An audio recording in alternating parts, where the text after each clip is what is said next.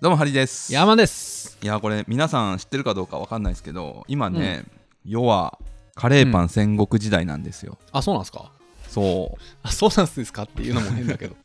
ういや僕ねあの今、うんこれ大阪の南森町というところにいるんですけど はいはいここだけでね1234箇所ぐらいあるのかなカレーパン売ってるところがへえ今流行ってんだカレーパンそう最近ねここにホリエモンプロデュースのパン屋さんができてへえでそこがカレーパン推しなんですよなるほど、うん何でもやるなホリエモンマジであのセブンイレブンもお店で揚げたカレーパン一部で売ってるんですけどあそうなんですかうんまあでも冷静に考えるとその揚げるじゃないですかパンうん衛生面での事故って少なそうですよねその食中毒とかさ、うんうんしかも揚げたてで美味しくて今コロナでテイクアウト系が流行ってるっていうかまあ主流になってるから流行るべくして流行ってんのかなっていう感じはしますねこのご時世カレーパンがカレーパン熱いですもうタピオカの次はカレーパンですよカレーパンにそんなバリエーション出せるんすかいや調べたらねカレーパングランプリっていうのが毎月開催毎月じゃない毎年開催されてるみたいで結構ありますよいろいろへパン屋うんやってる人はちょっとカレーパン力入れた方がいいと思うんですよえなるほどね、うんカレー僕パン屋さん行ったら確かにカレーパン絶対買ってるかもしれんそうみんな買うんでねもう気づいたんですよパン屋僕パン屋やってたら絶対ね変なパン作ってるんですよ、うん作ってそなんかわかんないけどううん芋ようかんパンみたいなそういうちょっと何それはいはいちょっと美味しそうやし芋ようかんパンでもねやっぱりねこれ木をてらうのはねやめた方がいいんすよ、 なるほどなるほど気づいたなんかね、やっぱり新しいものやって流行らせたいっていう思いめちゃくちゃあるんですけどうんそう無理確かにね流行ってるものに乗っかるのがね一番いいですよちっちゃく成功するにはそれが一番いいですよなるほどねうんすでにね需要があるところに行くっていうのがまあそう確かに商売の鉄則ですよねそう僕教育系の仕事してるじゃないですかうん需要ないことしたいんですよねすごいですねそこに池を作って 魚をリリースして釣り人を呼び込むというそとんでもない労力をかけようとしてるんですねうもうカレーパンから何も学んでないんですけどお金の教育必要じゃないと思うんですよお金の教育子供たちにうんうんそれはめっちゃ思いますねねえ知らないでしょ、みんなてか大人も知らないですよね意外と日本人の金融リテラシーむちゃくちゃ低いって言われてますからねうんなんかみんな僕らとかも普通にお金まあ知ってるよみたいな思うけど知らないですよね、知らないですす全然知らないですそおう金があなたも知らないですかはいはい らこれを聞いているリスナーの方お金のなんかね性質とか結構知らないで育つとやっぱりちょっと人からいかに取るかっていうようなものと思いがちじゃないですか、うんうんうんやっぱそれ良くないなと思っていてやりたいんですよね教育をうん IT を使ってはいいいと思いますよ流行るかなお金お金のこと学びたいって思うのって大人になってからだもんねせざるを得ないみたいな場面に来てようやく、でそれに気づいた世代の、えー親た親の親たちが自分の子供には同じ思いさせたくないって思って、うんそういうところを受けさせるなるほどでもお金ってさ結構なんていうの取り扱い注意っていうかさ間違った教育されるとすごく悪いものすごく悪い子に方向に行くんじゃないかっていうちょっとなんでアルティメットウェポン的なコンテンツじゃないですか。うんうんうんなんであんまりそういう無名の塾とか教育サービスとかはは難しいかもねもしかしたらお金って別にいろいろよく言われる消費投資お金の使い道は3つに分けられるみたいな、うん消費浪費投資かな消費浪費投資はいはいはいはいあそんな言葉があるんだまあだからその生活に必要なものを買うのが消費で別に買わなくてもいいものを買うのが浪費、うんえー、と将来のためとかに使うお金が投資なるほどみたいなねそのあたりのリテラシーをねせんといかんのじゃないかとお金の教育ってさ結構親の影響大きくない全部親ですよそんなだから学校の授業でお金っていう授業あったらいいのにねねないっすよねないっすもんねうんいやだからねこう学校じゃ教えてくれないことみたいなねコンテンツが流行るんすよじゃあいいじゃないですかやろなんかあの YouTuber のあのな最近ちょっと俺見てないんですけどあの中田のあっちゃん、はいまあ、あの人のやってることとかもうほとんどねなんか学校じゃ教えてくれないみたいな切り口のこと多くないですか、お金の話やってる時あの人がうんうんうんうんもっと早く教えといてくれたらって思うよねみた いなあの時僕知ってたらって思うよねみたいなうんそういうなんかコンテンツの進め方やからうんすごく共感するんすよね、あれ、はいはいはいはうん、いやっぱ海外だとね本当に今もやってるかどうかわかんないですけどその子供たちが道端でレモネードを売るみたいな文化があったりするんですけどやっぱなんかそういう自分の力で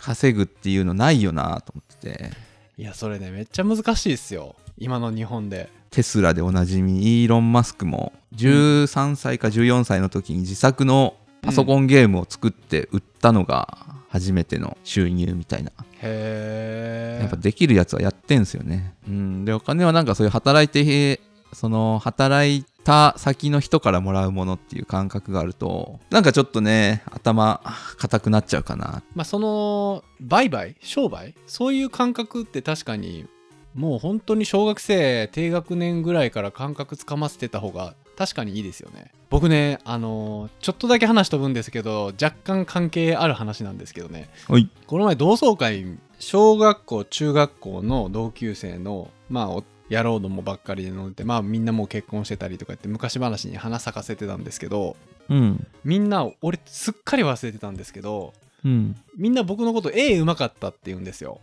へえ昔、うんで確かにあのー僕あのトレーシングペーパーで「ドラゴンボール」とかよく写し紙で描いてたんで結構絵描くのは得意やったんですねうん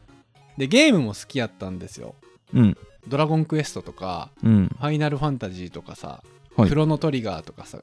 うんロロマシングサガ」とかああいう RPG 系結構好きやったんですよねはいで好きすぎて自分絵うまいもんやからノートに自分でゲーム作ったん作ってたんですよほうほうほうこうなんていうんですかダンジョンみたいなのを書いてうんでこう戦闘画面になったら俺が敵を描くとめちゃくちゃ速くう んうん うんで戦ってあのブシブシみたいなねあの敵の腕が倒れたって腕消してでどんどん敵が変身していくみたいなことを俺は昔やってたらしいんですよ おーでで僕小屋ちゃんって呼ばれてたんですけどはいみんな小屋ちゃんのゲームをするために並んでたって言うんですよねへえで俺そんなこと言われたらそんなことやってたなと思い出してうんで今思えばそういうことできてたのになんで1人1回100円やらへんか100円でやらせへんかったんかなって今思った、 あー確かにねうん、だだから僕が同じこと海外でやってて海外の文化で触れあの子供たちは道端でレモネード売らされるみたいな文化に触れてたら多分僕1回ゲーム100円とかでやらせてたんですようんうんでも日本のそういう子供の教育に子供にレモネード道端で売らすみたいなことないから普通にタダでやらせてたんですよね、うんはいはいはいなんでまあどっちがいいかは置いといて今思えばあああの時そういうやり方ししとけばももっとビジネスマンライクな考え方できてたんかなって今ふと思ったいやーそうっすよねいやもうそこで100円取ってたら多分今頃もうゲームクリエイターですよ僕は確かになんかテレビでなんかすごく優秀な子供を育ててるお父さんの特集みたいなの昔に NHK かなんかでやったの見見たことがあって、うんその子供ね確かめっちゃすごくって小学校低学年ぐらいだったかなうんまあ、これがまあそのいいか悪いかは置いといて内容が結構面白くって子供が駄菓子屋でお菓子を買ってくるんですってお小遣いでほう 500, 500円ぐらいではいその500円ぐらいで買ったお菓子のメニュー表を自分で作ってはお父さんとお母さんに売るんですってあ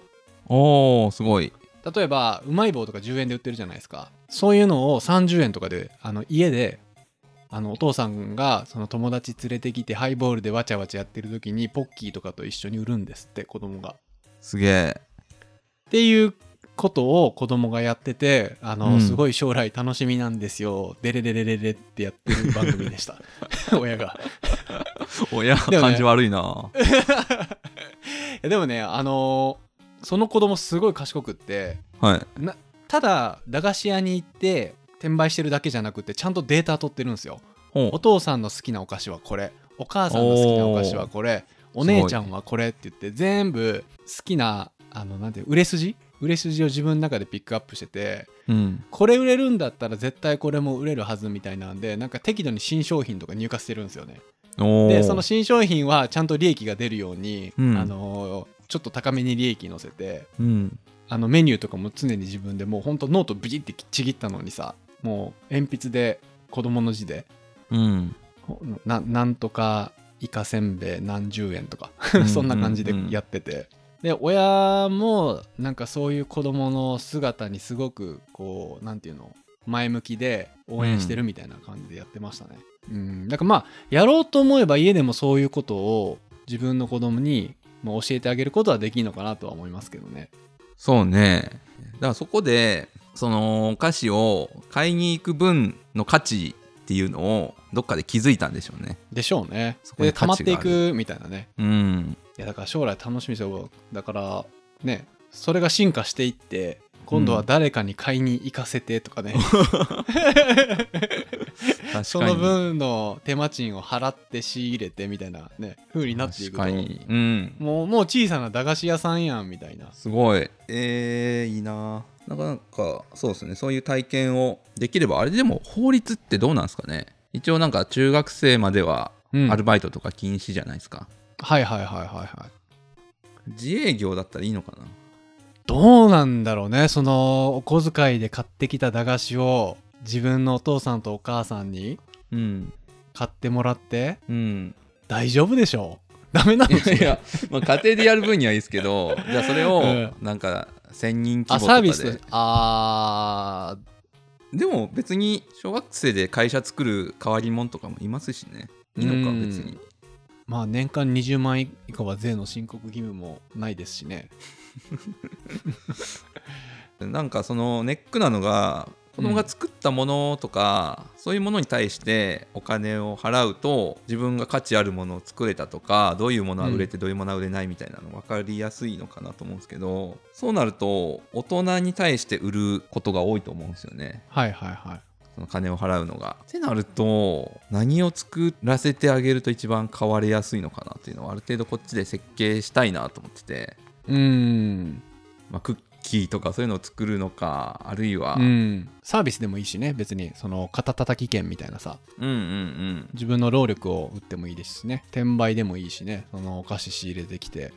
利益乗せて売るとかね転売かうんあとねす今それ見て思い出したんがなんか面白い夫婦みたいなこれもなんか NHK だどんだけ俺 NHK みたいに NHK じゃなかったかななんかでやってたんですけどその基本結婚した夫婦って、まあ、どっちかがお財布管理するじゃないですかでまあお小遣いみたいな感じで旦那さんがもらうパターンもあればうちなんかは僕がお金全部管理してるんですよで、まあ、1ヶ月これでやりくりしてって言ってわ渡してたりするんですけどそのそこで取り上げられてた夫婦は一切渡さないとでお互い働いてるんですねうん共働きで子供いなくって、奥さんがこれまたあのさっきの子供と似たような感じで料理めちゃくちゃ上手やからなんかメニュー表作るんですよはいで家に帰ってきたらそのい飲食店みたいになんかメニューがあってうんで結構すごいメニューがあるんですよなんか赤ワインで煮込んだろなんかシチューとかうんなんかオオマールエビのパスタとかなんかよくわからんけど、うんなんか結構すごいメニューがあって結構高いんですよ3000円とかするんですよおう